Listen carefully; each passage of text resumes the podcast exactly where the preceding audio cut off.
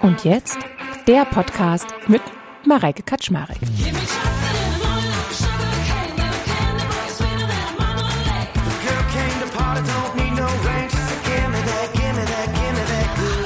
Wir leben dieses Leben und die Dinge wollen alle unter einen Hut gebracht werden. Wir wollen dieses Leben leben mit diesen verschiedenen Komponenten. Aber wie machen wir das?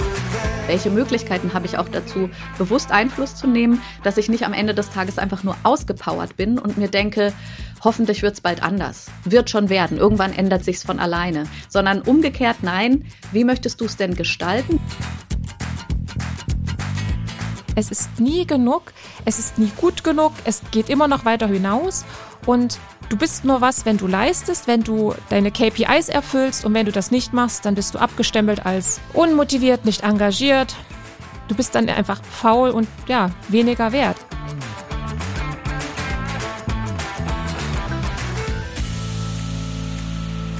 Und jetzt der Podcast mit Mareike Kaczmarek.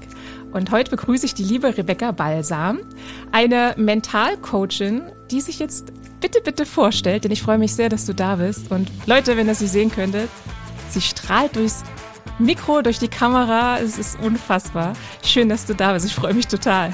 Danke, liebe Mareike. Ich freue mich auch wahnsinnig, dass ich da sein darf. Ganz vielen Dank für die Einladung in deinen Podcast. Genau, ich bin Rebecca, ich bin Mentalcoach, bin auch Yogalehrerin und systemische Familienberaterin. Das ist so mein gesamter Hintergrund und in meiner Arbeit als Coach unterstütze ich Mütter oder auch Eltern, also beide gerne, bloß derzeit arbeite ich noch mehr mit Müttern, bei den Themen Stressmanagement und Selbstmanagement, dabei mentale Stärke aufzubauen im Alltag und letzten Endes Vereinbarkeit so zu leben, wie sie es sich wünschen. Also eine Work-Life-Balance zu gestalten, die ihnen entspricht, mit der die Mütter, die Eltern selber und auch die ganze Familie gut fahren und glücklich sind. Sag mal, ist das ein Künstlername? Mein Name? Ja. Das passt auch so zu Yoga und, und Coach und. Ja, nee, tatsächlich habe ich den bekommen bei Geburt. Der, der ist, das ist mein Name. Das passt so schön. Das ist wirklich, also als ich das so, so als wir uns, wann hatten wir telefoniert? Eine Woche bevor wir die Aufnahme jetzt gemacht haben. Ja. Da habe ich dann so im Nachgang gedacht, ah, das ist bestimmt ein Künstlername, Rebecca Balsam. Ja. Das ist Balsam für die Seele. Ja, genau. Also nee, es ist, es ist mein Name und ich freue mich auch immer wieder drüber, dass ich so einen schönen Namen bekommen habe. Und mir wird auch immer wieder gesagt, Mensch, Balsam Coaching, das ist doch genau das, was du auch gerade machst. Das passt doch wunderbar. Ja, Brainstorming für Marken brauchst du nicht machen, definitiv.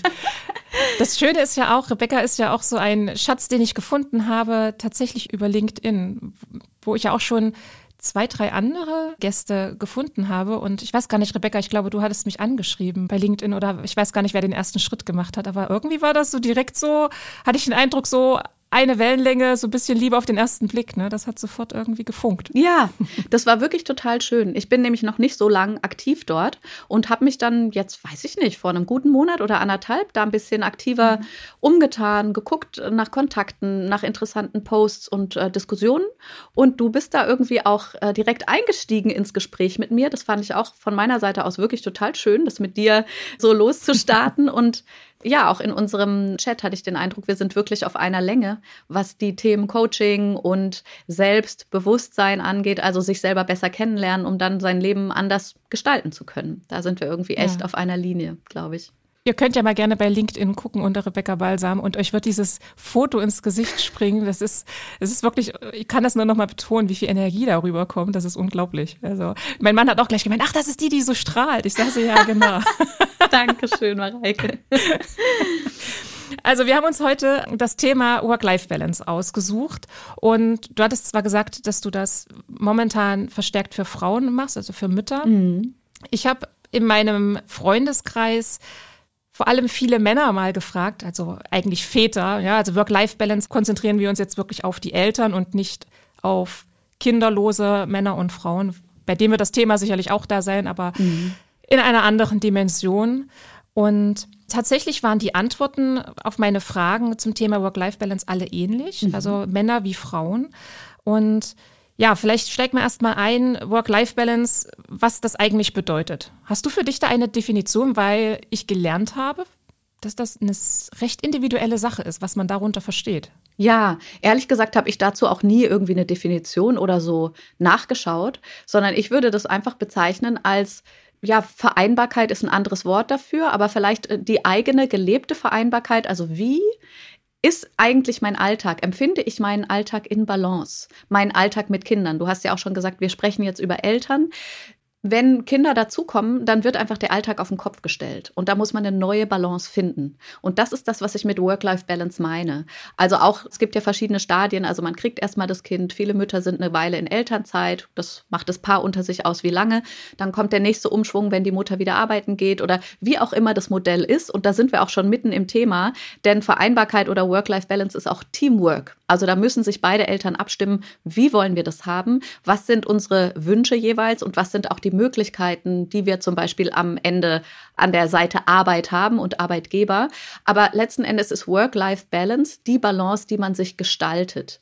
Und da sind wir auch wieder direkt an meinem Thema. Ich habe den Eindruck, dass viele es vielleicht weniger gestalten, als sie könnten. Das ist so ein bisschen meine Mission und mein Punkt, dass man häufig da so reinrauscht in dieses, okay, das ist jetzt so, das Kind ist da, jetzt kommt die Arbeit dazu, das war ja vereinbart, das ist so und so viel, das muss ich irgendwie alles unter einen Hut kriegen und aber auch noch alle anderen To-Dos abfrühstücken und man ist mehr im Hamsterrad und am Hinterherrennen, hinter den Ansprüchen herrennen, als dass man mal innehält und sagt, Moment, wie möchte ich das? Wie möchte ich das hier gestalten? Welche Möglichkeiten habe ich auch dazu, bewusst Einfluss zu nehmen, dass ich nicht am Ende des Tages einfach nur aus ausgepowert bin und mir denke, hoffentlich wird es bald anders. Wird schon werden. Irgendwann ändert sich's von alleine. Sondern umgekehrt, nein, wie möchtest du es denn gestalten? Welche Möglichkeiten gibt es dazu? Welche Möglichkeiten auch unter den Partnern, sodass es für alle irgendwie eben zu einer Balance kommt, die funktioniert und bei der man Freude hat, bei der man noch genug Energie im Alltag hat.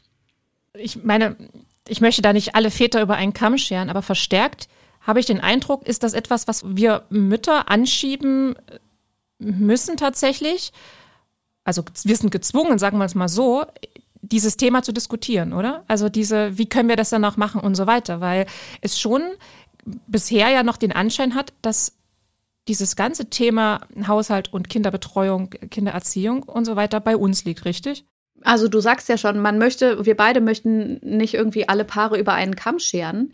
Möglicherweise ist es so, dass das Default-Setting, so die Automatik, wenn man nichts bewusst dran ändert, dass dann die Erwartung tendenziell ist, die Care-Arbeit liegt eher bei den Müttern, die Hausarbeit liegt eher bei den Müttern. Und das ist auch wieder Teil von dem, was ich gerne fördern möchte bei den Müttern oder bei den Eltern, mehr Bewusstsein dafür zu schaffen, was passiert hier gerade und wie möchte ich es. Also wie möchte ich das bewusst gestalten und eben nicht reinrauschen und dann merken, shit, irgendwie 90 Prozent liegt bei mir, habe ich so nie gewollt, weiß ich aber auch nicht, wie ich es anders machen möchte. Und jetzt renne ich irgendwie eben in diesem Hamsterrad.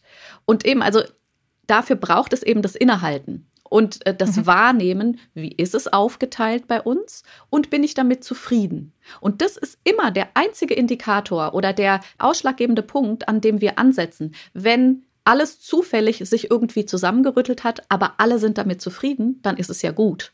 Aber wenn ich in meinem Alltag sitze als Mama oder als Papa und merke, so ist es nicht gut, dann ist es der Ausgangspunkt zu sagen, okay, und wie möchte ich es? Wie habe ich es mir vorgestellt? Und wie können wir es jetzt in die Richtung drehen, zumindest? Hm. Bei den Antworten, was unter Work-Life-Balance verstanden wird, gab es zum einen große Kritik zu diesem gesamten Terminus. Mhm. Was ich aber vor allem interessant fand, war dass vor allem von Männern kam dieses Gefühl, ich kann zeitlich alles unterbekommen. Also ich krieg sozusagen die Arbeit gut gemanagt und parallel dazu kann ich die Zeit für mich finden, also meinen Sport, meine Familie, die Kinder und so weiter. Und ein zweiter guter Gedanke, den bekam ich auch, dass unter Work-Life-Balance auch zu verstehen ist, diese Flexibilität auf kurzfristige Vorkommnisse, sei es ein Kind ist schlagartig krank oder ich muss jetzt ad hoc noch irgendeinen Arzttermin wahrnehmen oder wie auch immer, dass ich in meinem Alltag diese Flexibilität und die Möglichkeit eingeräumt bekomme, zum Beispiel auch vom Arbeitgeber, auch mal zu sagen, das ziehe ich jetzt der Arbeit vor. Also auch diese Flexibilität in der Arbeitsgestaltung, Gut, bei dem, bei vielen ist es ja dann einfach, dass es Gleitzeit ist, dass man sagen kann, man muss halt zu einer bestimmten Zeit nur im Büro sein oder, oder den Rest kann man sich anders einteilen oder wie auch immer. Mhm. Das fand ich ein total ein interessanter Punkt. Ja, dass die dann wirklich sagen, dass ich halt flexibel bin und schnell, unkompliziert und vor allem, das Wort fand ich auch gut, konfliktfrei mhm. Vorkommnisse integrieren kann in meinen Alltag. Mhm.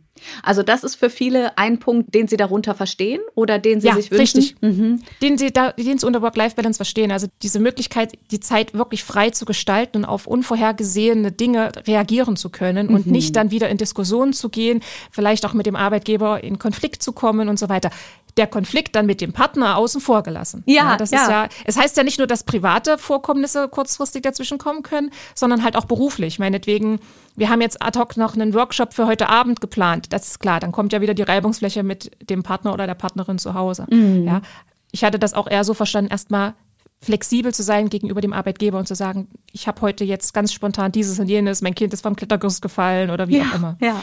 Das war das eine. Und dann kam, wie gesagt, die Kritik an dem Begriff generell, mhm. an dem Begriff Work-Life-Balance. Tatsächlich hatte ich diese Überlegung auch schon gehabt, weil Work-Life-Balance, das scheint so, dass man halt die Komponente Arbeit hat und die Komponente Leben hat. Mhm. Arbeit gehört ja aber eigentlich auch zum Leben dazu, also eigentlich das Leben ja oben drüber. Und das fand ich ganz toll.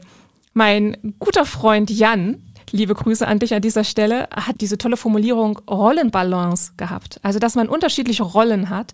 Ich sage ja auch immer von mir, dass ich eine Art Dropdown-Menü habe und dann kann ich auswählen, ich bin Mareike, ich bin Mama, ich bin beste Freundin, ich bin Partnerin, Ehefrau, oder ich bin die kleine Mareike, die gerade wieder rumspinnt, wie auch immer. Und das kann ich halt auswählen, je nachdem, was gerade für eine Situation ist. Mhm. Und bei dieser Rollenbalance ja genau das Gleiche. Ja, ich habe die Rolle als Selbstständiger, als Unternehmer oder als Angestellter. Ich habe die Rolle als Partner, ich habe die Rolle als Vater, ich habe die Rolle als Elternvertreter in der Kita oder mhm. Schule oder wie auch immer. Mhm.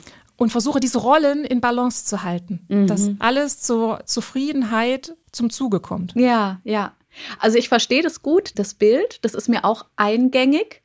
Und eben auch dieses Thema, das werden bestimmt auch viele nachvollziehen können. Man hat eben in seinem Leben sehr viele Rollen und die muss man irgendwie in Balance bringen oder in Ausgleich bringen. Und diese Rollen, wenn man in der Rolle Mutter ist, dann gibt es andere Bedürfnisse als in der Rolle Ehefrau oder in der Rolle Ich für mich sozusagen, wie du gesagt hast, Mareike, bei mir Rebecca. Und ja, also genau, das eine ist äh, Rollenbalance, also diese Rollen in Balance zu halten, beziehungsweise eben die Bedürfnisse. Und ich glaube, darum geht's, ne? Also die Bedürfnisse, die dahinter stehen, dass alle diese Rollen in ihren Bedürfnissen zum Zuge kommen. Und da ist aber, glaube ich, auch so ein Missverständnis, oder da denke ich jetzt gerade an der Stelle weiter, dass man in diesem neuen Alltag mit Kindern nicht den Eindruck haben kann, es kommt jetzt ein Kind dazu oder vielleicht dann auch ein zweites. Also es kommen mehr Menschen dazu, mehr Ansprüche, mehr Bedürfnisse und es kann trotzdem alles weiter ganz normal funktionieren, wie es vorher war, sondern man muss dann eben auch Abstriche machen. Es können nicht wenn immer mehr Komponenten dazukommen, die jetzt irgendwie unter einen Hut gebracht werden müssen, dann kann es nicht nur darum gehen, das alles irgendwie noch effizienter und besser zu jonglieren, sondern auch Prioritäten zu setzen und zu sagen, in diesem Abschnitt, in diesem Lebensabschnitt, in der Zeit aktuell, wir wissen nicht genau, wie lang es geht, aber wir müssen diese Balance dadurch herstellen, dass wir irgendwo Abstriche machen und irgendwo den Fokus drauflegen. Wenn alles sozusagen parallel gleich hochgefahren ist, dann funktioniert es mhm. irgendwie nicht mehr. Und was ich den Eindruck habe, egal ob wir im Bild Rolle bleiben oder Bedürfnisse oder Work-Life-Balance, vielfach fahren die Mütter sich selber als Person und die eigenen Bedürfnisse halt sehr weit zurück. Und da gibt es dann irgendwann das Problem, dass sie irgendwie nicht mehr nach vorne kommen, sondern dass sie sehr weit sich selber nach hinten gestellt haben. Die To-Dos, die es eben so gibt im Haushalt, aber vor allem auch die Kinder, die Bedürfnisse der Kinder nach vorne gestellt haben. Das Bedürfnis irgendwie es zu ermöglichen, dass der Mann vielleicht weiter normal zur Arbeit gehen kann. Da hat, das hattest du vorhin auch schon angesprochen. Irgendwie, da ändert sich vielleicht nicht so viel. Die haben auch tendenziell eher das Gefühl, ich krieg's alles nach wie vor gut unter einen Hut und die Hauptveränderung liegt bei den Müttern. Und das oft zum Preis, dass sie eben sehr wenig Zeit mehr für sich selber haben, dass sie da die größten Abstriche machen. Und dann fällt es manchmal schwer, wieder die Regler sozusagen in eine andere Richtung zu ziehen, wieder die Prioritäten umzulagern und zu sagen, okay, ich habe mich jetzt sehr lang nach hinten gestellt, habe versucht, alles irgendwie zu jonglieren und zu gucken, dass es alles allen gut geht. Und jetzt brauche ich wieder mehr Zeit für mich. Ich brauche wieder mehr Fokus auf mich, mehr äh, Selbstfürsorge, sodass meine Batterien voll bleiben, dass ich bei guter Kraft bleibe. Und dieser Übergang fällt oft, glaube ich, nicht so leicht weil es sich dann vielleicht schon anders eingespurt hat. Und da ist eben die Rolle Mama, die darf dann irgendwie wieder stärker werden. Und das ist auch so ein Thema bei dieser Work-Life-Balance oder bei der Vereinbarkeit. Wie machen wir das? Wie kriegen die Mütter das auch gut hin? Oder auch die Eltern als Team, dass eben wieder alle in ihre Balance kommen und, und alle irgendwie auch zufrieden damit sind und gut damit fahren. Glaubst du, dass es da erstmal eine grundlegende Änderung des Verständnisses auch auf Seiten der Väter braucht? Es ist ja letztendlich tief in uns drin, dieses Verständnis, Frauen kümmern sich um Haushalt, Familie und Kinder und die Männer, die gehen arbeiten. Ja, das ist ja so dieses alte Bild. Mhm. Gestern Abend habe ich mir ein Buch gekauft, das heißt Die Erfindung der Hausfrau. Und zwar ist das von Evke Rulfes. Ich hoffe, ich habe das jetzt richtig ausgesprochen oder Ruffles. Ich weiß es nicht, ehrlich gesagt. Und das Buch ist genial, weil das wirklich erklärt, wo dieses Bild herkommt von der Hausfrau, die sich unentgeltlich und äh, über alle Maßen und natürlich sind wir auch total glücklich, uns ausschließlich um Haushalt und Kinder kümmern zu dürfen. Mhm. Es ist unbezahlt. Also es wird im Prinzip mit einem müden Lächeln hingenommen. Mhm. Ja, und dann kommt jetzt für uns aber in der heutigen Zeit zum einen geht es gar nicht anders, dass wir Frauen zu Hause bleiben und die Männer einfach alles verdienen, weil zum einen funktioniert das gar nicht, weil die Männer heutzutage gar nicht mehr so viel verdienen. Also das Lohnniveau ist sowieso gesunken. Und gleichzeitig ist ja das Thema Altersarmut. Also wir Frauen kommen gar nicht drum herum, ja. arbeiten zu gehen. Ja. ja. Und das Buch, das ist wirklich augenöffnend. Ich habe es leider noch nicht durch. Ich hatte jetzt die ersten fünf Kapitel gelesen gestern wow. Abend noch, weil das total, ja, es war total spannend. Ich kann das sehr empfehlen. Mhm weil das teilweise auch bis zum Mittelalter zurückgeht, wo die Frauen ganz normal in Zünften gearbeitet haben und waren da erfolgreich und das wurde auch hingenommen. Sobald es aber darum ging, dass es lukrativ wurde und dass es sich wirtschaftlich rentiert hat, meinetwegen, da war das Beispiel von Strick Frauen, also die gestrickt haben an Webrahmen. Und sobald das aber wirtschaftlich interessant wurde, wurde der Zugang zu dieser Zunft immer enger mhm. gestrickt, im, im, übertragenen Sinne. Das heißt also, es durften dann nur noch Witwen arbeiten, sie durften das aber nicht an ihre Töchter weitergeben und so weiter. Und in der Machtstellung, in der Vormachtstellung waren dann die Männer. Mhm. Ja, oder ein anderes Beispiel fand ich auch, wie, wie hatte ich das genannt? Eine Dequalifizierung oder Deprofessionalisierung am Beispiel des Sekretärs. Früher war der Sekretär hoch angesehen mhm. und als dann aber die Schreibmaschine in die Fabriken kam und in die Kontore und das sozusagen nur noch eine Nebentätigkeit war, dann wurde das für Sekretärinnen geöffnet. Wahnsinn. Und das ist total interessant, das mhm. so zu sehen und, und wie das dann sozusagen immer mehr gewachsen ist was es schon immer gab, ist die patriarchalische Struktur, mm. dass die Männer über den Frauen stehen, auch wenn es um Macht und um Finanzen geht. Mm. In diesem Buch ist das sehr gut erklärt, wie das wirklich sukzessive, sobald irgendwo wirtschaftliche Stärke heraus, daraus hervorgehen könnte, wie die Frau beschnitten wurde in ihren Rechten und ihren Möglichkeiten, sich dazu profilieren und sich was Eigenes aufzubauen. Mm. Traurig hört sich das an. Also wirklich. Sehr traurig. Ja. Also ich bin gespannt. Die Erfindung der Hausfrau, vielleicht mag das der ein oder andere lesen. Mhm. Was glaubst du? Ist Work-Life-Balance Schnickschnack? Schnickschnack der Moderne? Mm, nee, also da würde ich sagen, überhaupt nicht. Es gibt halt mit der Zeit, in der wir uns gerade befinden, gibt es das Erfordernis, darüber nachzudenken. Und das ist auch die Schwierigkeit. Also die Zeiten haben sich verändert. Die Zeit ist sozusagen insgesamt äh, schneller geworden. Es gibt sehr viele Ansprüche an Mutterschaft oder auch, du hast gerade gesagt, das Gehalt sozusagen, das Lohnniveau ist gesunken und es geht gar nicht mehr, dass die Frau nur zu Hause bleiben will. Aber dazu kommt ja auch, dass Frauen sich gerne auch verwirklichen wollen im Beruf. Die wollen das ja gerne. Aber daraus entsteht das Erfordernis, man muss beides irgendwie unter einen Hut kriegen. Weil dieses Modell, ich bleibe zu Hause mit meinen Kindern, ich bin damit auch abhängig, auch Thema Altersarmut, also wie unsere Beziehung weitergehen wird und mal gucken und vielleicht ziehe ich den schwarzen Peter oder auch nicht. Also es gibt viel mehr Erfordernisse, eben dann auch für Frauen zu sagen, ich möchte aber finanziell eigenständig sein, damit ich auch weiß, ich bin sicher im Alter zum Beispiel. Und das geht nur aber darüber, dass ich arbeite. Aber jetzt sind da Kinder und die haben wir uns gewünscht und die wollen wir irgendwie auch natürlich dabei haben. Also in keinem Fall würde ich sagen, ist es Schnickschnack, sondern die Zeiten haben sich einfach geändert und jetzt gibt es das Erfordernis, wir leben dieses Leben und die Dinge wollen alle unter einen Hut gebracht werden. Wir wollen dieses Leben leben mit diesen verschiedenen Komponenten. Aber wie machen wir das? Es ist sozusagen nicht mehr so einfach in Anführungsstrichen, denn es war bestimmt auch nicht einfach früher. Aber wir haben diese Bedingungen jetzt und Leute, Menschen, Familien suchen ihren Weg, diesen Spagat zu meistern. Und das jetzt abzutun als eine Mode oder irgendwie so was Irrelevantes, das geht am Leben vorbei, weil ich glaube, dass ganz viele Familien in ihrem Leben stehen und in vielen Fällen es eben einfach irgendwie jonglieren, aber dass es ja, dass es, dass es ein Thema ist. Sobald du Familie wirst und eine Mutter hast, die sagt, ich will auch beruflich weiterkommen, wir haben viele gut qualifizierte Mütter, die sagen, ich möchte gerne Kinder haben, aber ich möchte auch zurück in den Job. Und dann müssen wir uns darüber Gedanken machen, wie wir das hinkriegen. Und dann ist es keine Lappalie oder irgendwie so eben gerade eine blöde Mode, sondern dann müssen die gucken, wie sie das hinkriegen, ne? Wie ist es denn aber? Ich entscheide mich für Kinder und ich möchte gerne mein Hobby machen und ich möchte selbstständig sein und ich möchte dreimal im Jahr in den Urlaub fahren und so weiter. Ich habe selber Ansprüche, die ich mir setze und ich möchte dieses und jenes und welches. Und gleichzeitig jammere ich, ich schaffe das alles irgendwie nicht unter einen Hut zu bekommen. Aber ich entscheide mich ja selber. Ich habe mich selber dazu entschieden. Ich möchte in den Urlaub fahren. Ich brauche diese Entspannung. Ich habe mich bewusst dafür entschieden, mich im, keine Ahnung, Ruderverein anzumelden und habe jetzt zweimal die Woche Training.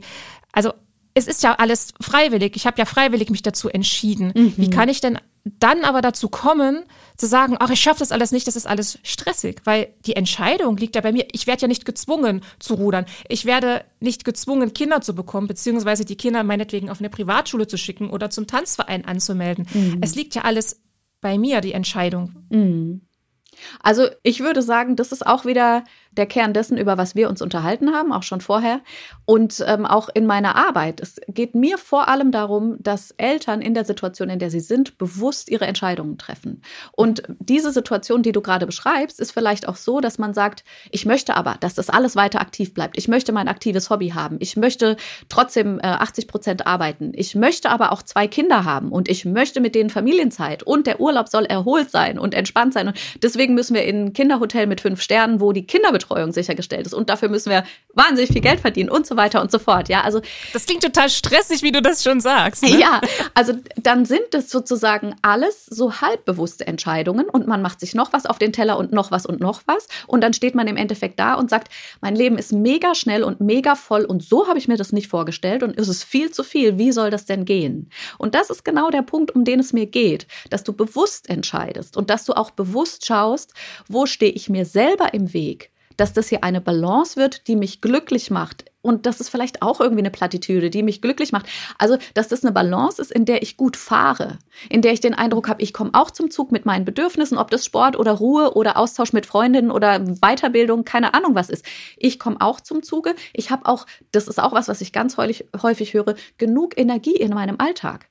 Ich bin nicht nur am Rennen und abends völlig platt und denke mir nur so, hoffentlich hört es bald auf sozusagen oder hoffentlich verändert sich es bald. Also die zugrunde liegende allerwichtigste Geschichte ist bewusst entscheiden. Und wenn ich mich in einer Situation befinde, in der ich merke, es ist zu viel, dann ist es auch wieder natürlich ein wunderbarer Punkt zu starten und zu sagen, jetzt halte ich mal inne und möchte aussortieren, beziehungsweise mir schauen, was habe ich mir da alles aufgeladen und was davon ist prioritär, was möchte ich weiterfahren und welches werde ich auch zurückstecken. Denn man wird in diesem Moment ganz explizit merken, es ist zu viel und ich muss Prioritäten setzen.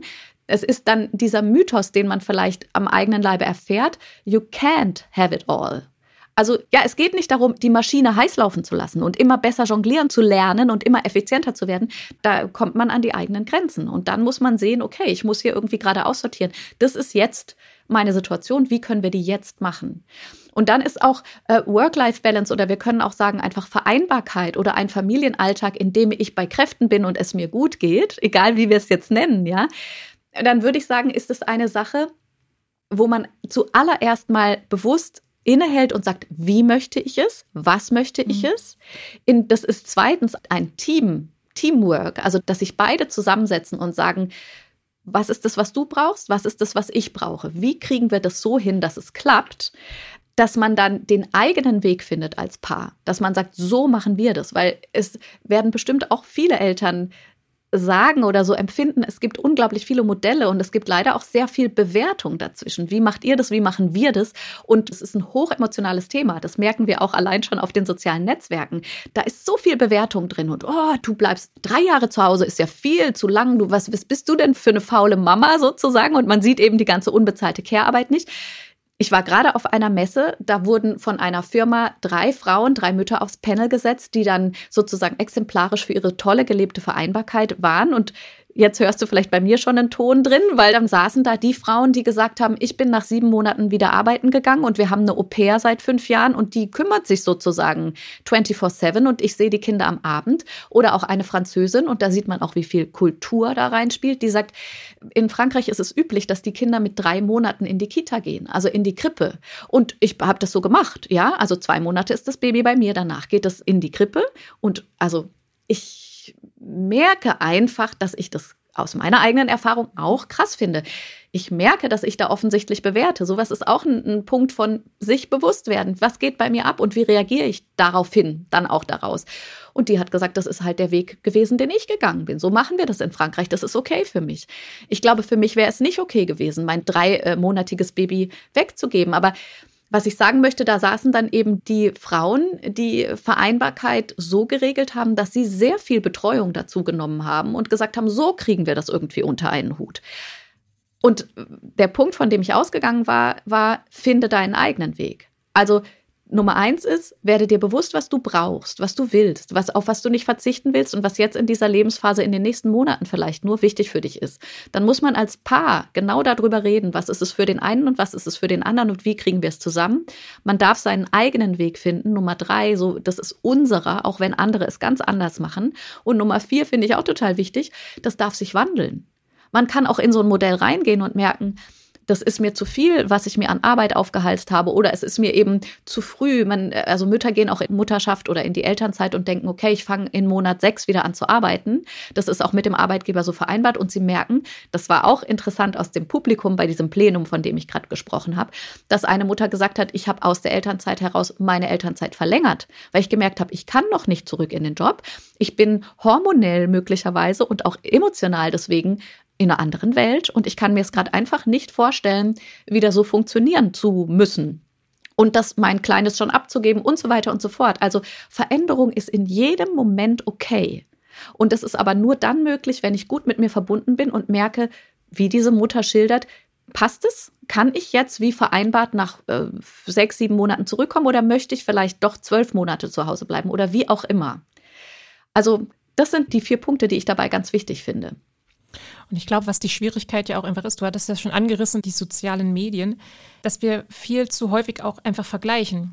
Ja, ja. oh, das Kind der Nachbarn, das geht ja zweimal die Woche zum Tanzen und zum Reiten. Ja. Ach Mensch.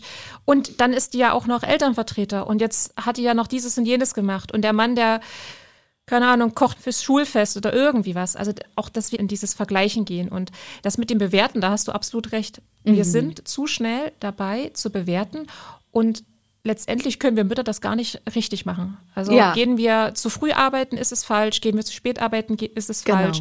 Und was ich auch total spannend fand bei diesem Buch Die Erfindung der Hausfrau, da habe ich gar nicht drüber nachgedacht, aber war das vielleicht noch Anfang des 20. Jahrhunderts so, dass die Frau vor allem dafür auch da war, in Anführungsstrichen, dem Mann ein gutes Zuhause zu ermöglichen und ne, so mhm wirklich sprichwörtlich die Kartoffeln hinzustellen und gutes Essen. Wenn ich mal an diese ganzen alten Werbespots auch ja. denke, die ich jetzt ab und zu mal eingespielt bekomme, wo wir uns amüsieren, gleichzeitig das aber auch ein wirklich katastrophales Frauenbild darstellt, mhm. habe ich so den Eindruck, dass so in diesen letzten 10, 20 Jahren der Fokus von ich kümmere mich um meinen Mann und ich hofiere ihn und ich mache ihm ein wohliges Heim hingeht zu unseren Kindern, mhm. dass wir jetzt darauf alles projizieren und wir wollen sie bestmöglich fördern und am liebsten nach zwei Monaten nach der Geburt schon zum Baby schwimmen, weil das ist ja ganz gut für die Motorik und dem dritten Monat gehen wir dann zum Musikkreisel, weil das soll ja auch stimulieren, etc. Ja, pp. Ja, und da ja. habe ich noch nicht gesagt, dass du vorher schon deine Kopfhörer pausenlos auf dem Babybauch platziert hast, ja, und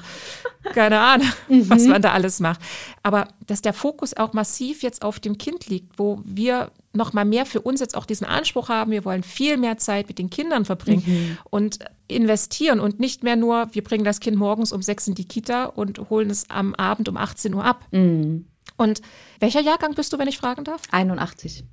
81, mhm. ich bin 84er Jahrgang. Dann bist du in der BRD geboren? Ja. Mhm. Genau. Und ich, Gegensatz und ich bin DDR-Kind. Und ich hatte mich mit einer Freundin gestern ausgetauscht und das war total interessant. Sie sagte, bei uns gab es das nicht. Wir wurden früh um sechs in die Kita gebracht, um 18 Uhr abgeholt. Mhm. Dann gab es Abendbrot und dann ging es ins Bett. Mhm. Vom Vater wurde tagsüber gar nichts gesehen. Der war ja arbeiten und abends kam er dann irgendwann 18 Uhr, 19 Uhr wieder. Mhm. Und am Wochenende dann vielleicht. Und mhm Das ist ja für uns heute komplett undenkbar. Ja, genau. Und deswegen nochmal zurückzukommen auf deine Frage vorhin, ist Work-Life-Balance Schnickschnack oder irgendwie ein Quatsch sozusagen? Glaube ich mhm. überhaupt nicht, weil wir sind, glaube ich, mitten in der ersten Generation, die versucht, das irgendwie hinzukriegen. Und dafür gibt es keine Vorbilder, weil unsere Eltern haben es vermutlich noch anders gemacht. Also in meinem Fall ist es so. Meine Eltern haben das noch anders gemacht, weitgehend. Die haben ein Modell gelebt, was für mich nicht akzeptabel ist oder was für mich nicht äh, das Vorbild ist, nach dem ich mich ausrichte.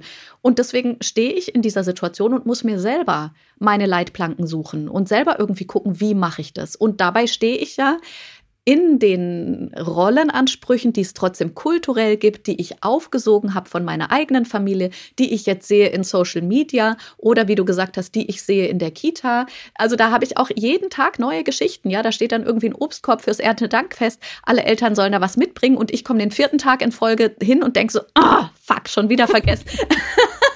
und, und dann irgendwie Jahresabschlussfest und du siehst, wie viele Eltern sich engagieren und du denkst so, oh, und ich habe wieder nichts. Also du hast jeden Tag auf Schritt und Tritt hast du Möglichkeiten, dich schlecht zu fühlen als Mama und ja. ein schlechtes Gewissen zu haben. Gerade auch dann noch mit der Bewegung, die du jetzt auch noch skizziert hast, Kindern noch mehr fördern und nicht einfach nur so heranwachsen lassen, sondern hier einen Impuls setzen und dort noch was.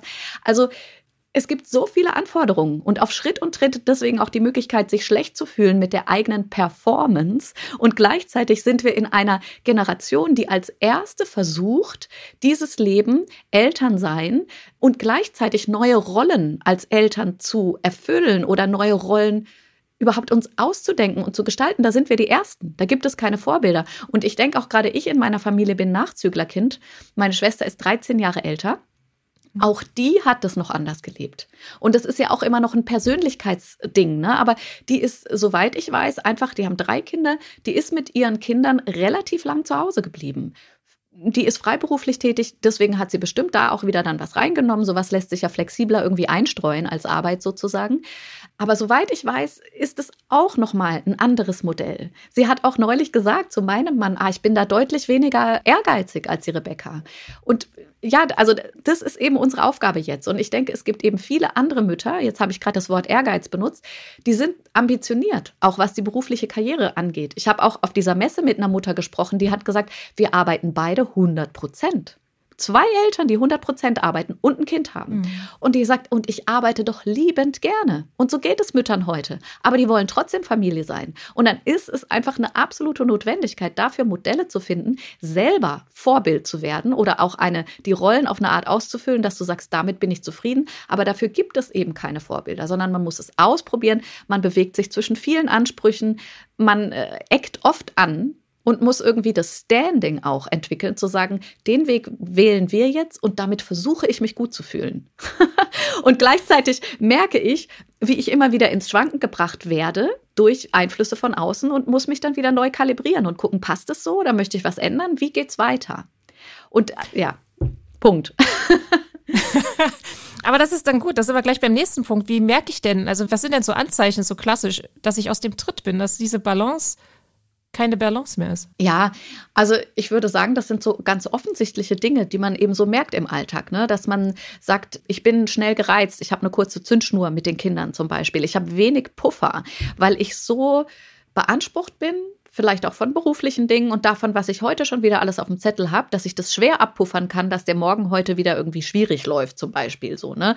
Müdigkeit, also das Gefühl, ich bin irgendwie erschöpft und ich komme nie zu dem, dass ich mir mal wieder was, was Gutes gönnen kann. Vielleicht auch sowas, dass man viel gedanklich mit Dingen beschäftigt ist, dass man so ständig Gedankenschleifen im Kopf hat und den Eindruck hat, man, man kommt da gar nicht raus. Und das zieht einem unglaublich viel Energie.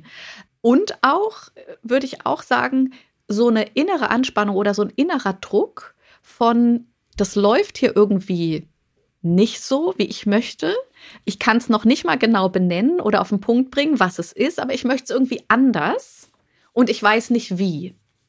Also da habe ich auch eben mit Frauen gesprochen, mit Klientinnen, die sagen, das liegt irgendwie alles viel zu viel bei mir. Ich mache so viel, also auch typisch dieses, der Mann sieht es gar nicht so richtig, der kriegt es gar nicht so richtig mit. Ich mache XYZ, wo ich auch von außen als Coach sehe, sie geht weit in seinen Verantwortungsbereich rein, nimmt ihm ganz viel ab, was er irgendwie gar nicht mitkriegt und sagt aber bei sich und im vertraulichen Gespräch, ich breche darunter fast zusammen. Das geht schon zu lang und es wird so weitergehen, aber ich weiß nicht, wie ich rauskomme.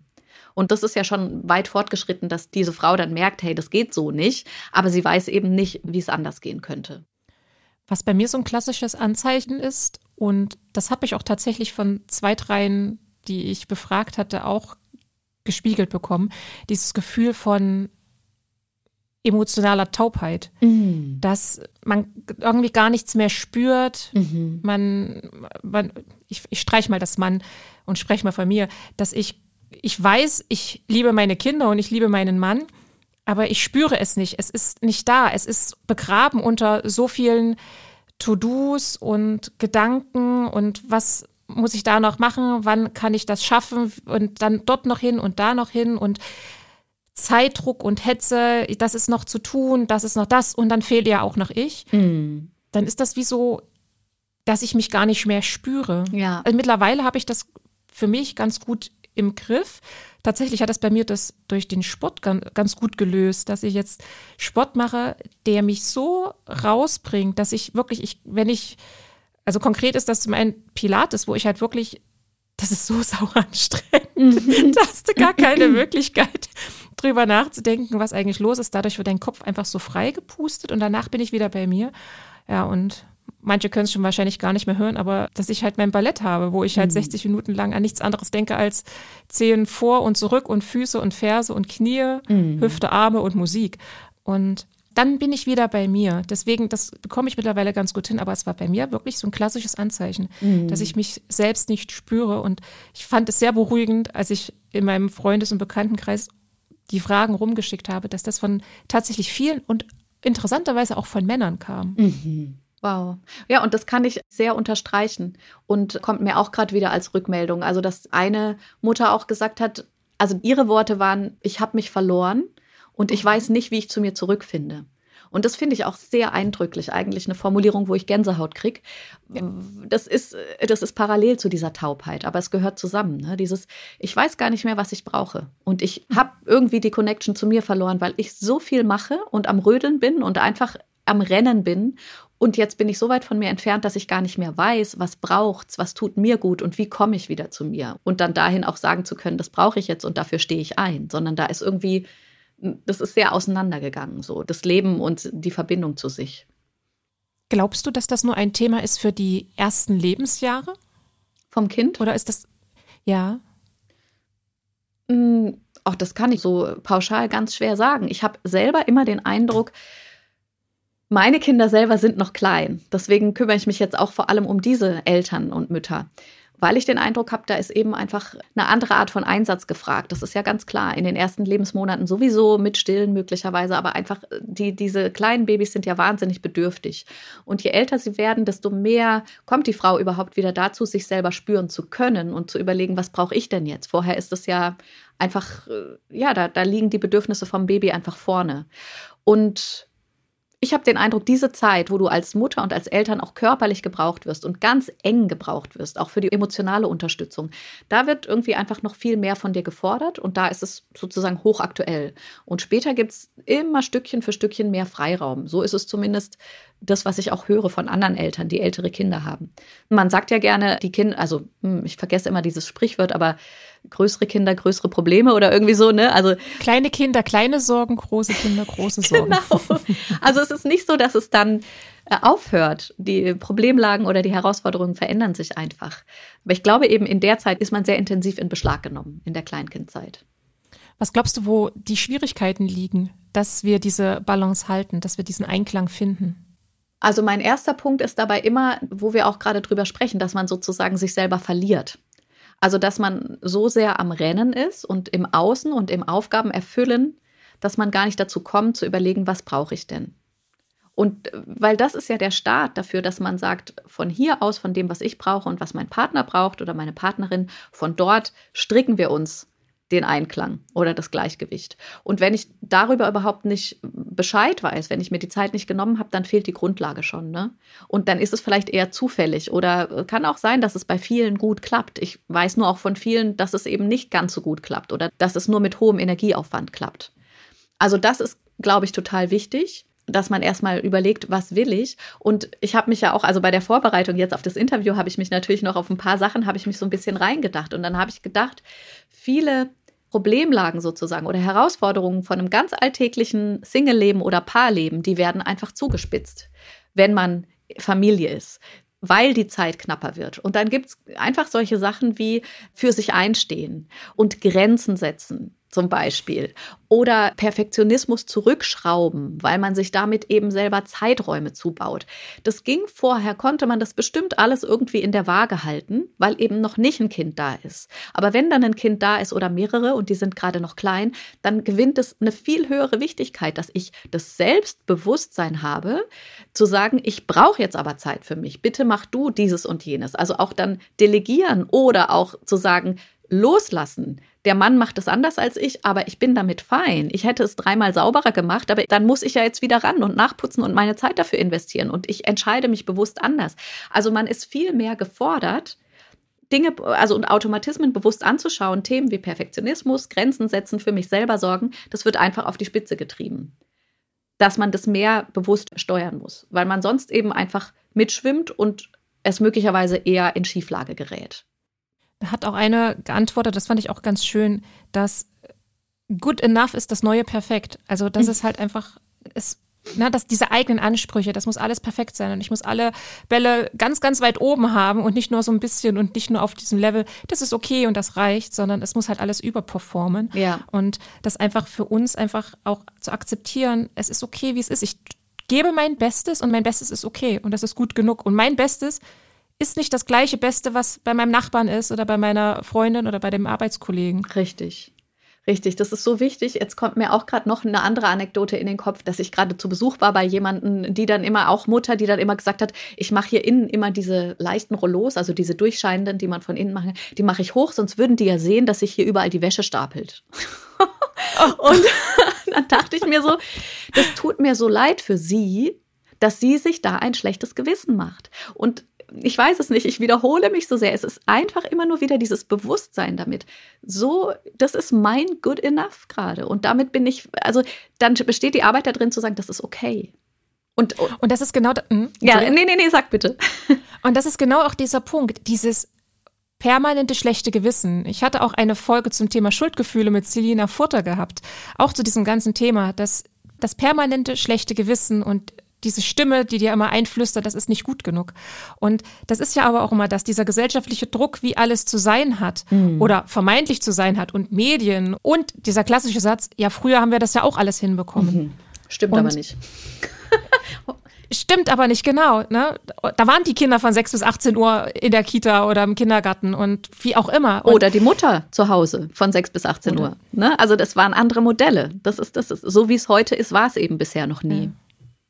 Entschuldigung, ich habe dich unterbrochen. Nein, nein, aber, aber, total, aber das ist halt genau dieser Punkt, dieses schlechte Gewissen, das wir die ganze Zeit bekommen. Ja. Und ja, ich glaube, die nächste Schwierigkeit ist einfach auch diese Balance zu halten. Ja, das hatten wir aber auch schon mehrmals gesagt, einfach, dass Frauen sich nicht mehr nur damit zufrieden geben, zu Hause zu bleiben, mhm. sondern sich einfach selbst verwirklichen. Und wir, Gott sei Dank, einfach auch in diesem Luxus sind, uns genau darüber Gedanken zu machen, was wollen wir und haben wir uns beruflich verwirklicht und sind wir da, wo wir sein möchten? Wir haben einfach die Möglichkeiten. Mhm. Ja, Generationen davor, da war das nicht ganz so der Fall. Ja, wir haben jetzt einfach diese Luxussituation zum Glück und ich hoffe, die hält noch unfassbar viele Jahrzehnte an, mhm. dass wir einfach uns auf uns konzentrieren können. Mhm.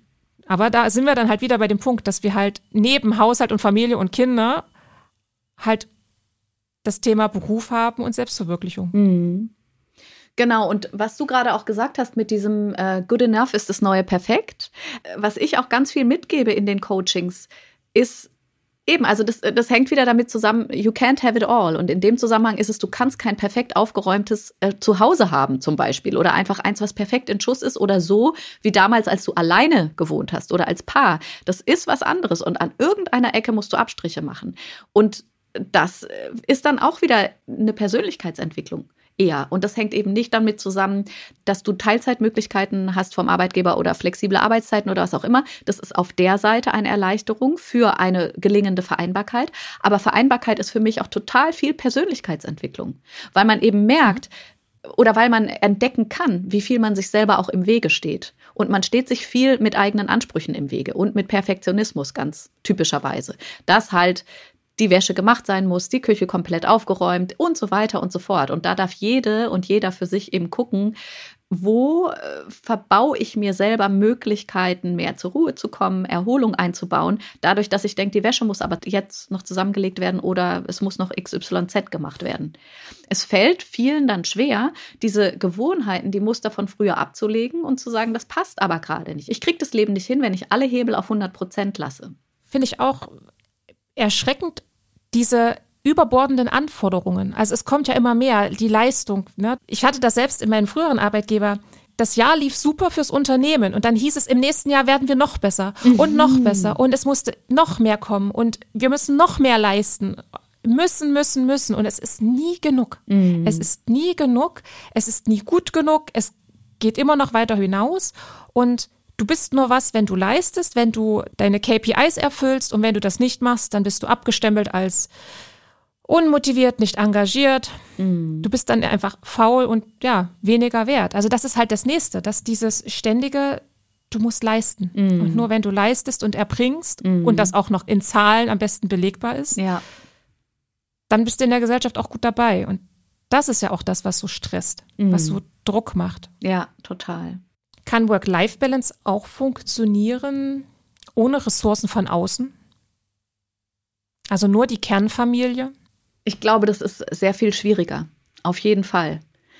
Es gibt ja auch diesen äh, weit bekannten Spruch, es braucht das Dorf, um ein Kind zu erziehen oder um eine Familie irgendwie ja, um ein Kind zu erziehen, heißt es, glaube ich, und die Familie im Gleichgewicht zu halten. Und auch wenn ich an alleinerziehende Eltern denke, dann glaube ich immer, das ist einfach wirklich um eine ganze Ecke härter, auf jeden Fall. Und natürlich, dann sieht die Work-Life-Balance irgendwie anders aus. Und ich würde immer dafür plädieren, zu gucken, wer ist in meinem Netzwerk. Ich habe in meinem Coaching dafür auch ein kleines Arbeitsblatt, da steht jetzt auch irgendwie nichts äh, Überraschendes drauf, aber sich einfach mal mit Zettel und Stift darüber bewusst zu werden, wie kann ich für Freiraum sorgen? Wie kann ich für Unterstützung sorgen? Denn häufig tut man das auch so ab mit, ja, gibt's halt nicht. Ich habe halt niemanden im Umfeld. Und dann ist es, wenn man den Fehler macht, sage ich jetzt mal in Anführungsstrichen, das auch so festzuhalten und so im Kopf abzuspeichern. Und dabei sind wir immer wieder bei dem Thema Mentalcoaching und bewusstes äh, Lenken der Gedanken und der Handlungen. Wenn ich für mich abspeichere, ich habe eben keine Unterstützung, dann werde ich auch nicht mehr Unterstützungsmöglichkeiten sehen. Das lenkt einfach unsere Wahrnehmung. Also mit so einem relativ banalen Arbeitsblatt möchte ich dann einfach meine Coaches dazu auffordern, nochmal wirklich eine Inventur zu machen und out of the box zu denken, was, welche Möglichkeiten habe ich. Und da sind wir auch ganz stark beim Thema um Hilfe bitten können und Hilfe annehmen können. Das ist für viele auch ganz schwer, sich zu überwinden, zu sagen, kannst du mir heute die Kinder abnehmen? Und ich denke dann nämlich explizit an solche Sachen wie äh, Kooperationen sozusagen mit anderen Familien in der Kita, zu sagen, können vielleicht beide Kinder heute mit zu euch? Ich habe das auch selten gemacht bei Corona. Das war einfach eine Ausnahmesituation, aber da habe ich gemerkt, dass es geht. Da waren alle irgendwie stärker gefordert und dann haben wir uns zusammengetan. Heute sind alle Kinder bei uns, morgen sind alle Kinder bei euch. Und dann hatte man nicht nur zwei, sondern fünf plötzlich. Aber es hat die andere Familie entlastet. Und man macht die Erfahrung auch, äh, mehr Kinder sind manchmal weniger anstrengend als weniger.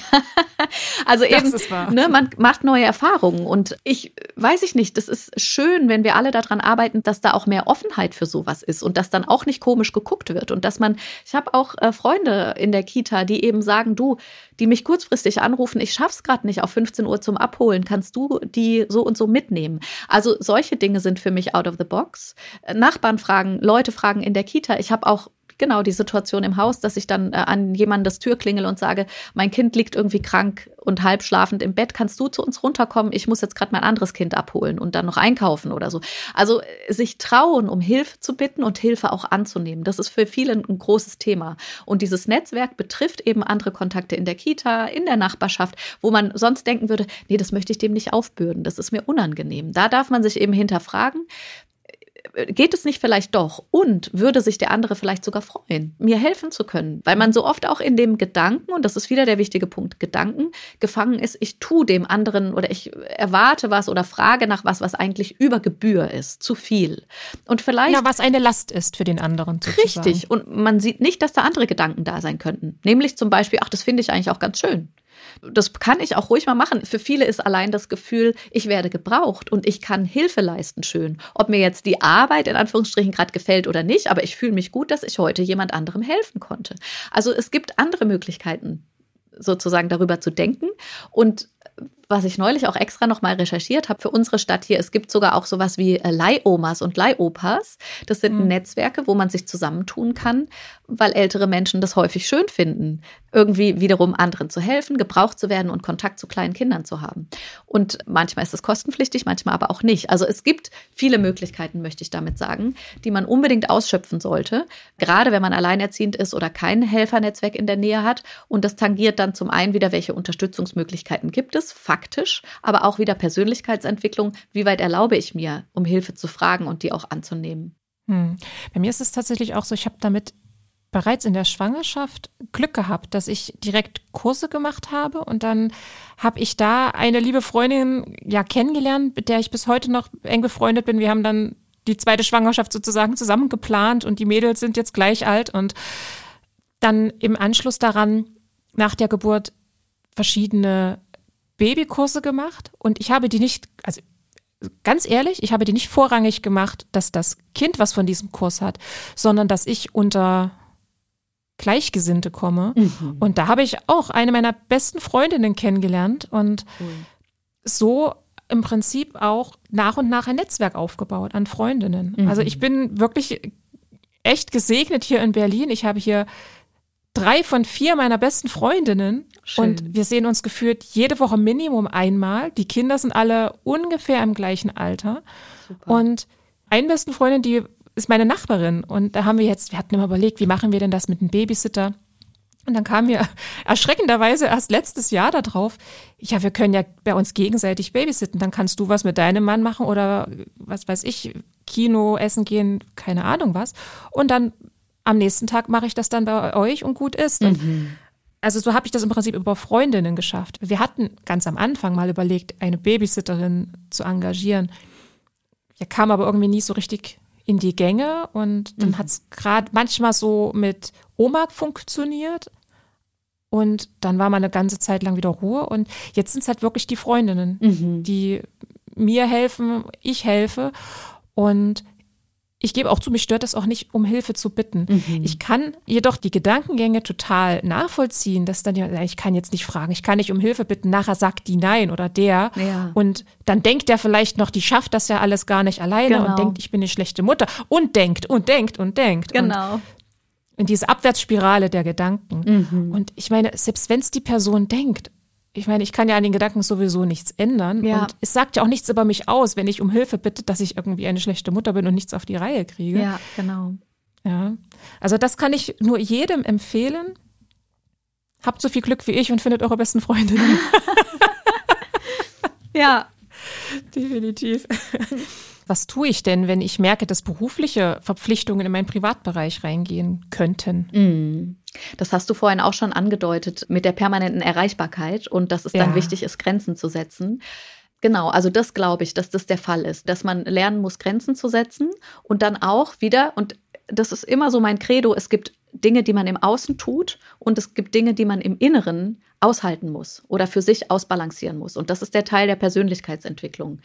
Denn wenn ich irgendwie klare Grenzen setze und vorher war es aber so, dass ich immer erreichbar war und ich sage, ab jetzt mache ich das nicht mehr, dann muss ich mit diesen emotionalen Schwankungen oder mit dem äh, Aufbranden innerlich klarkommen. Ne? Okay, und ich habe jetzt da eine Grenze gezogen, die unüblich ist. Und was denken jetzt die anderen von mir? Und äh, verpasse ich was oder werde ich irgendwie ausgesondert und bin jetzt sozusagen die Blöde, die sich querstellt? Also mit dem allem muss ich ja klarkommen.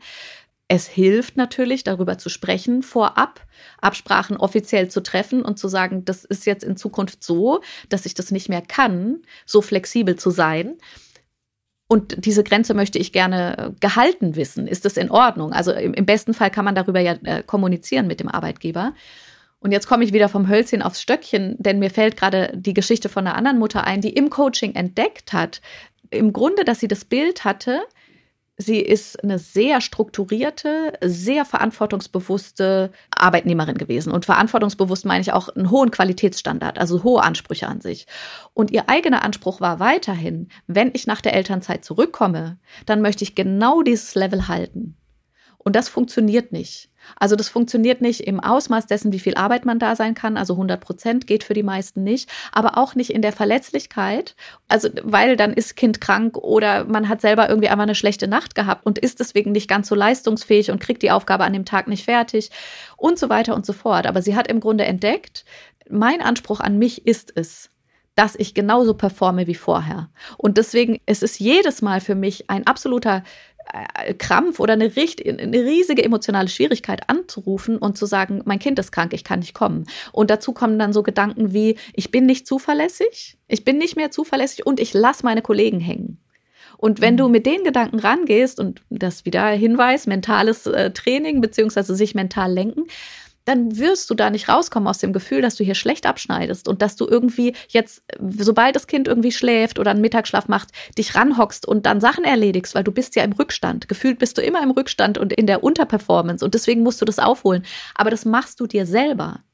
Also wir haben dann auch rausgearbeitet, sie ist in dem Moment selber ihr stärkster Antreiber. Von außen wird das gar nicht so sehr gepusht, aber möglicherweise wird von außen dann auf den Zug aufgesprungen, wenn die merken, oh, die will ja, ja, und die hat vielleicht ein schlechtes Gewissen oder die würde jetzt gerne uns als Team noch diese Zwischenaufgabe liefern, dann fragen wir auch mal an, obwohl sie sich krank gemeldet hat und so weiter. Also das sind dann auch Dinge, die sich natürlich begünstigen oder mhm. ineinander greifen. Und äh, dann ist es wieder wichtig für sich, eine Klarheit zu schaffen, zu merken, ich bin es hier, die mir den größten Druck macht. Wie will ich es eigentlich?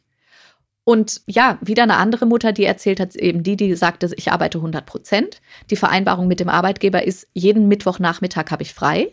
Und dann kommt doch eine Anfrage und dann mache ich die. Und dann mache ich die Aufgabe halbherzig und äh, mhm. versuche mein Kind irgendwie gerade zu parken mit irgendeinem Spiel. Und da bin ich dann aber auch halbherzig. Und dann geht der Nachmittag zu Ende und ich bin völlig aufgerieben, weil ich gemerkt habe, ich habe die Arbeit nicht gescheit gemacht und ich bin meinem Kind also überhaupt nicht gerecht geworden, weil wir haben uns eigentlich auf einen gemeinsamen Nachmittag gefreut. Und dann bin ich fertig am Abend. Und das kann ich, während ich spreche, so richtig nachvollziehen, dass ich ja. spüren, so dass ich denke, wie ätzend. Und, Absolut. Ne? Und das ist was, was wir häufig machen. Und eben zu diesem Thema, wenn berufliche Dinge in meinen Privatbereich kommen, wir sind wieder als allererste selber gefordert. Bin ich selber die, die mir hier gerade den größten Druck macht oder kommt das von außen? Muss ich nochmal mit außen gescheit kommunizieren? Aber wenn außen eigentlich gescheit kommuniziert ist, Mittwoch ist frei, dann bin ich die, die immer wieder meine eigenen gesetzten Grenzen einreißt. Moment, da muss ich nochmal nachschauen, wie liegen meine Prioritäten. Und mit dieser Mutter haben wir dann auch gesehen, ihre Priorität oder ihr Gedanke ist, ich lasse meine Kollegen hängen und ich möchte verantwortungsbewusst sein. Und diese beiden Gedanken treiben das Verhalten zu sagen, ach komm, ich mache das noch schnell. Und dann sind alle unglücklich danach. Und dann kommt es darauf an, sich dessen bewusst zu werden und künftig sozusagen umzusteuern in diesen Momenten. Nochmal zu sagen, liebe Kollegen, der Mittwoch ich hatte mir vorgenommen, den freizunehmen und ich möchte ab jetzt dabei bleiben. Und dann muss man immer wieder seine Prioritäten überprüfen, gedanklich daran arbeiten, dabei zu bleiben, in dem nächsten Moment, wo der Mittwoch eingerissen werden soll, zu sagen, standhaft zu bleiben. Und diese Mutter hatte sich auch überlegt, dass sie sich Unterstützung dafür suchen würde. Das ist auch ein richtig toller Trick sozusagen oder ein Hack, dass du vielleicht zwei Freundinnen oder sogar auch Arbeitskollegen, die in dem Team drin hängen, dass du denen sagst, das ist mein Vorhaben. Mittwochnachmittag bleibt frei. Bitte unterstütze du mich darin, dass ich das durchziehe oder frag mich regelmäßig, ob ich es geschafft habe. So, und dann hast du nämlich darüber gesprochen und dann hast du von außen jemanden, der sagt, Mareike, ich nehme jetzt einfach mal deinen Namen. Sag mal, äh, wie ist das jetzt am Mittwoch? Hast du, äh, oder letzten Mittwoch hast du dir freigenommen? Oder im besten Fall sogar, wenn das ein Team geschehen ist und dann kommt hier, du, können wir nicht den Termin, ah, wir finden leider nur am Mittwochnachmittag den Termin, dass derjenige dich dann antickt oder einfach die Augen groß macht und sagt, du weißt, dass du nicht dabei sein wirst. Ne? Also Unterstützung von außen ist auch ein super Tool sozusagen. Das stimmt, ja, als moralische Unterstützung sozusagen. Genau. Absolut. Mhm.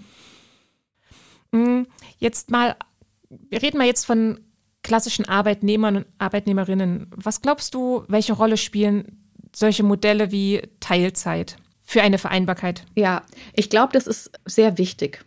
Auf jeden Fall. Also der, der Arbeitgeber kann bestimmte Möglichkeiten bieten. Und je mehr Möglichkeiten dort geboten werden, desto eher fühlen sich, glaube ich, die Eltern als Arbeitnehmer auch abgeholt und auch alleine wertgeschätzt. Dass die merken, auf der anderen Seite besteht dafür ein Verständnis, dass ich jetzt in einer anderen Situation bin und dass ich versuche, es unter einen Hut zu kriegen. Und dann würde ich sogar auch denken, das motiviert Arbeitnehmer, dabei zu bleiben, bei dem Arbeitgeber weiter gerne zu arbeiten, wenn die merken, der kommt mir auch entgegen. Und der bietet mir verschiedene Modelle, wie ich mein neues Leben gestalten kann und gleichzeitig hier motiviert und engagiert arbeiten kann.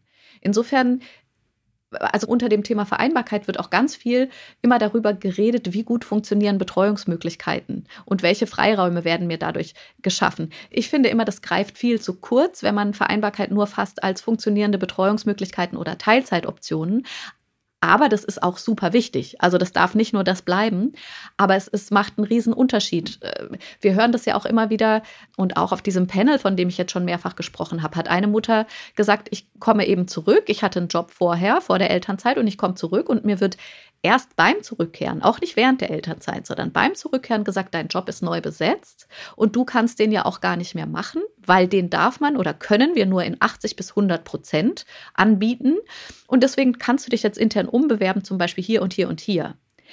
Aber das ist natürlich sozusagen das Schlimmste, ja, oder das Gegenteil von dem, dass ein Arbeitgeber auf dich zukommt und dir Wertschätzung entgegenbringt und sagt, ich möchte dein Potenzial und dich als Person hier halten, weil du bist super wichtig für uns, sondern das ist eher so eine Klatsche, ja, die du da mhm. kriegst als jemand, als, als eine Mutter, die jetzt auch Mutter geworden ist.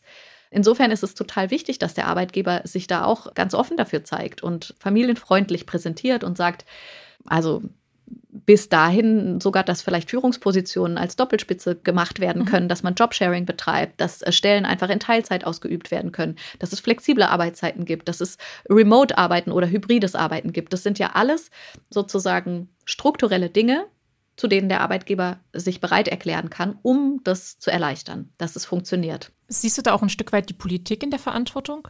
Dass die Politik dafür auch Voraussetzungen schaffen sollte? Also ich finde, das Thema könnte auf jeden Fall sozusagen prominenter sein. Und dadurch sozusagen Arbeitgeber ermutigen, darauf auch ein Augenmerk zu legen.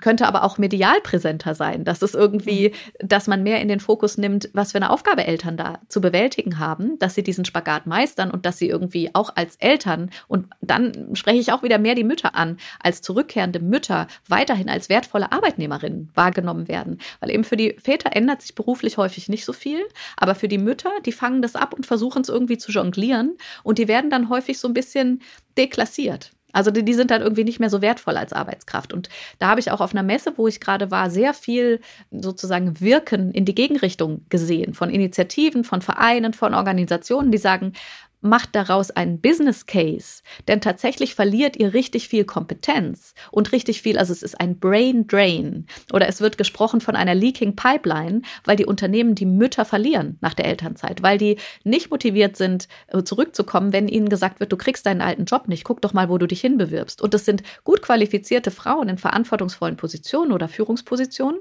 und das Unternehmen verliert die. Und da wird sozusagen ein Business Case draus gemacht, um den Unternehmen klarzumachen, Leute, ihr verliert hier richtig was, wenn ihr euch nicht um die Leute kümmert.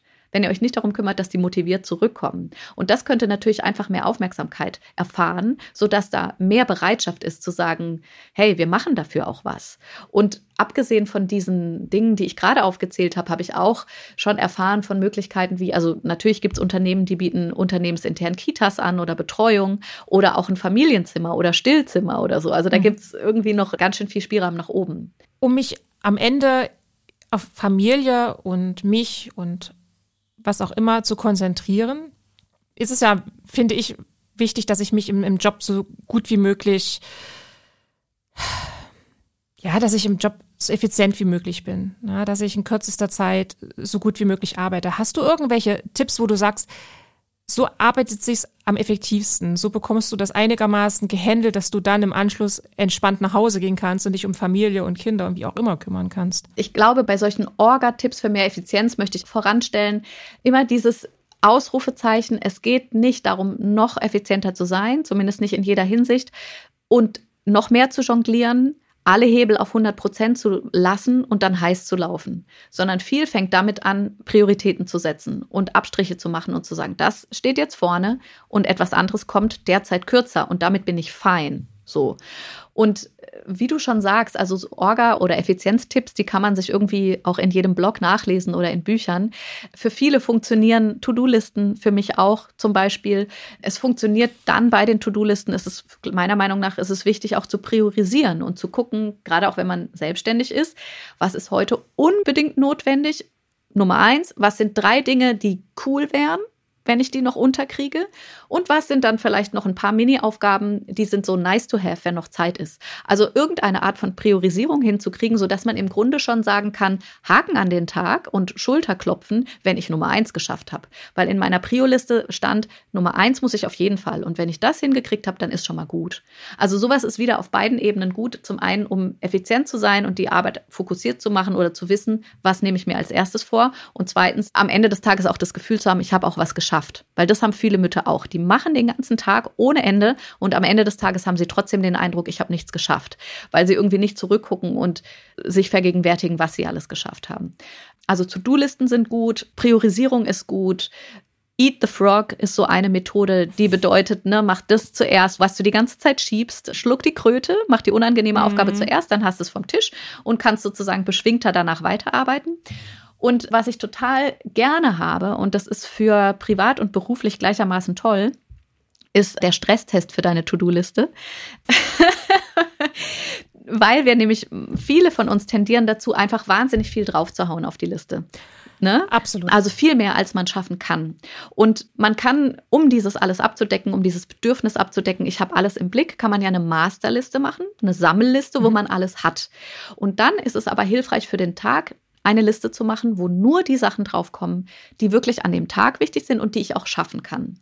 Und Stresstest bedeutet, ich gucke mir die Liste an, ich mache meine Liste und dann gucke ich die an, nehme mir diesen Moment zum Innehalten und schaue, wie geht es mir dabei, wenn ich die anschaue. Packe ich das? Gehe ich da frisch ans Werk und denke, yes, das wird was und das kann ich hinkriegen? Oder merke ich schon, das ist so ein Riesenberg, unter dem ich jetzt schon zusammenbreche? Denn letzten Endes ist es so, Du wirst nicht mehr hinkriegen, wenn du mehr draufschreibst.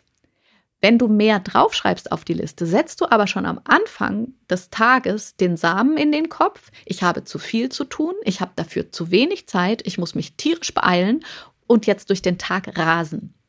Und das ist ein so ein ganz wichtiger Mindset-Shift. Wenn du sehr viel auf deine Liste haust, dann läufst du Gefahr, von vornherein loszurennen in den Tag mit, ich habe keine Zeit und ich kann das nicht hinkriegen. Und das ist tatsächlich faktisch der Fall, wenn du dir vornimmst, zu viel zu machen. Und deswegen ist es, mhm. ja. und jetzt bitte ich dich, dass du mir meinen Kopf gerade rückst, weil bei mir nämlich ganz häufig dann der Punkt ist, wenn ich am Ende des Tages meine To-Do-Liste abgearbeitet habe, dann denke ich mir, Frau Mareike, also irgendwie hast du heute zu wenig gemacht, du hast ja schon alles fertig. Ui, Ach, krass. Okay. Also dann denke ich mir mal, also so richtig fleißig warst du heute nicht. Du hast das ja alles schon abgearbeitet. Da hättest du ja noch mehr schaffen können. Mhm. Das ist tatsächlich bei mir so. Und jetzt darfst du bitte meinen Kopf gerade rücken. Ja.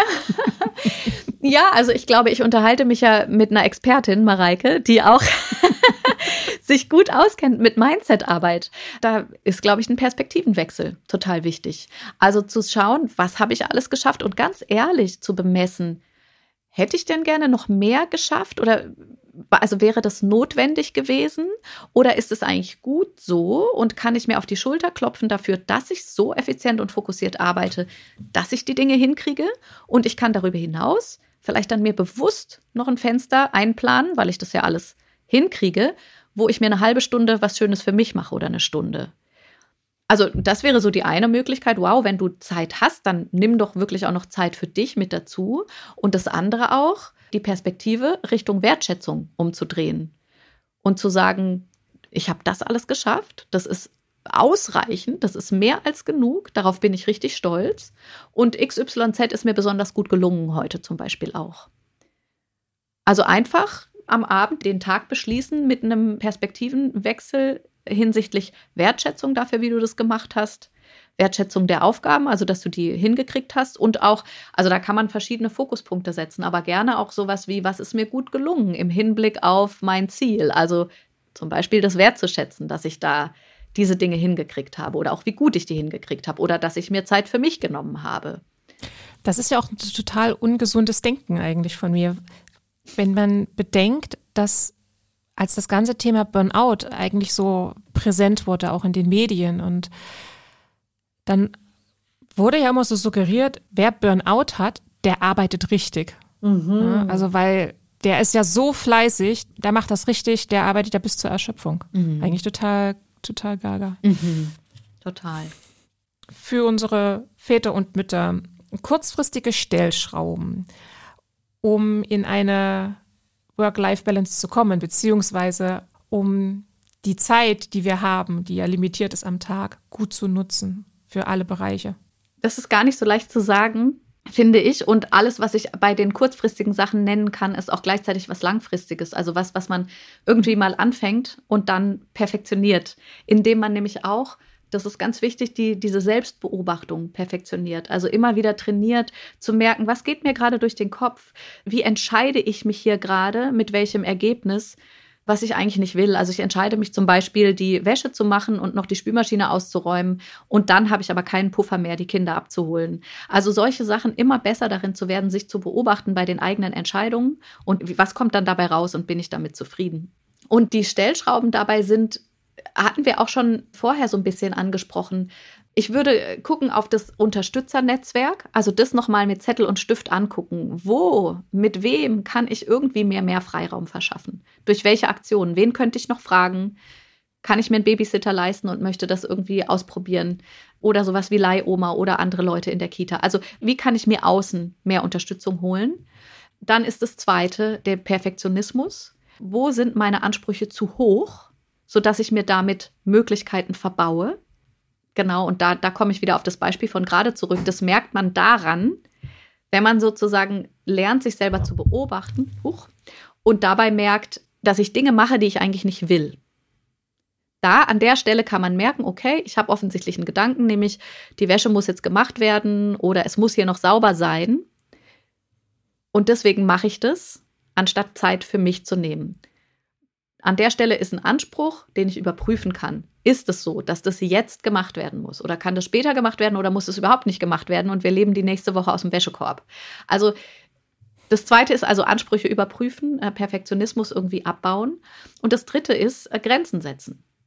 Also wo könnte ich Nein sagen?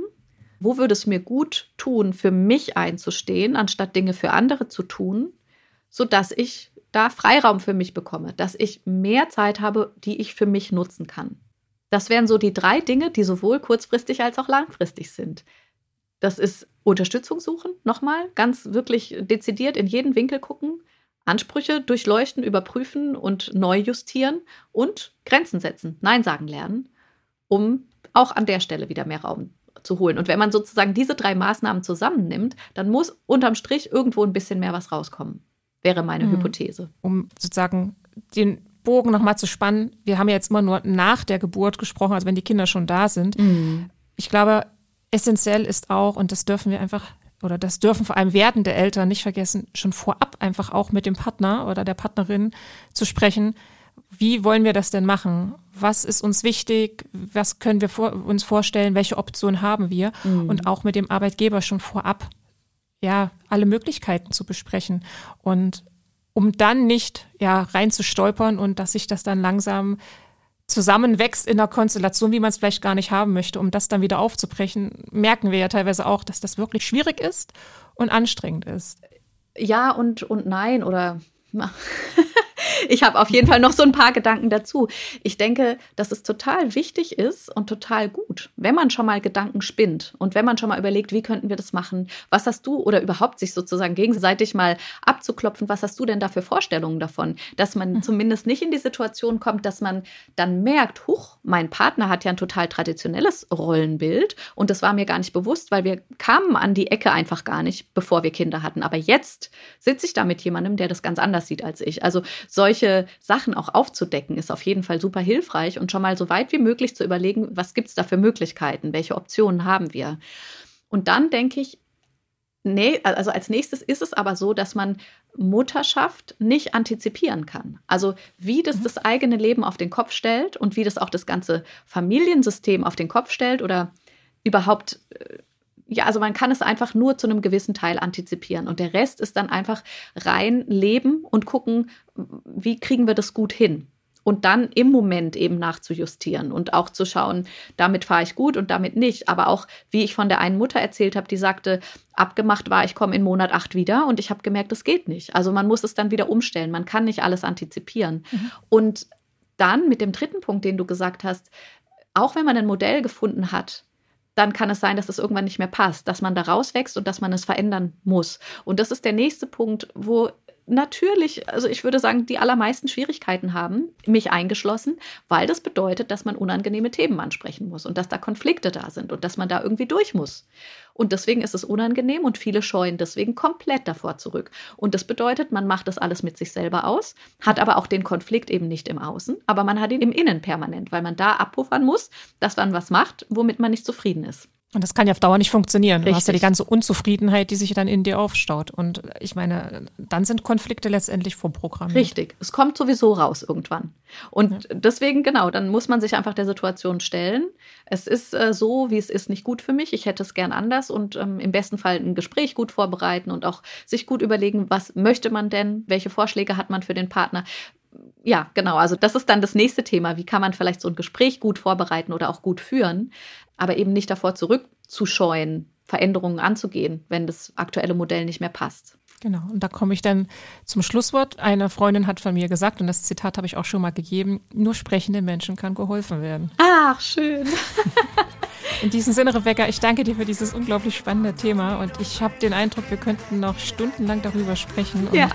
in verschiedene andere Richtungen noch eintauchen. Ja. Vielleicht wird es einfach noch eine Fortsetzungsfolge geben. Ja, schön. Wir schauen In diesem mal. Sinne, ganz lieben Dank. Danke dir auch. Ganz vielen Dank. Das war Und Jetzt, der Podcast mit Mareike Kaczmarek. Schön, dass du dabei warst. Wenn du auch die nächsten Folgen nicht verpassen möchtest, dann abonniere meinen Podcast Und Jetzt und aktiviere die Glocke. So bleibst du definitiv auf dem Laufenden. Besuch mich gerne auf meiner Website www.undjetzt.de. Dort kannst du dich auch in meine Newsletter eintragen und erhältst regelmäßig spannende News und Behind-the-Scene-Einblicke zum Podcast. Wenn du Fragen oder Anmerkungen zu und jetzt hast, dann kannst du mir auch gerne eine E-Mail schreiben an hallo@undjetzt.de. Und jetzt bis bald, deine Mareike.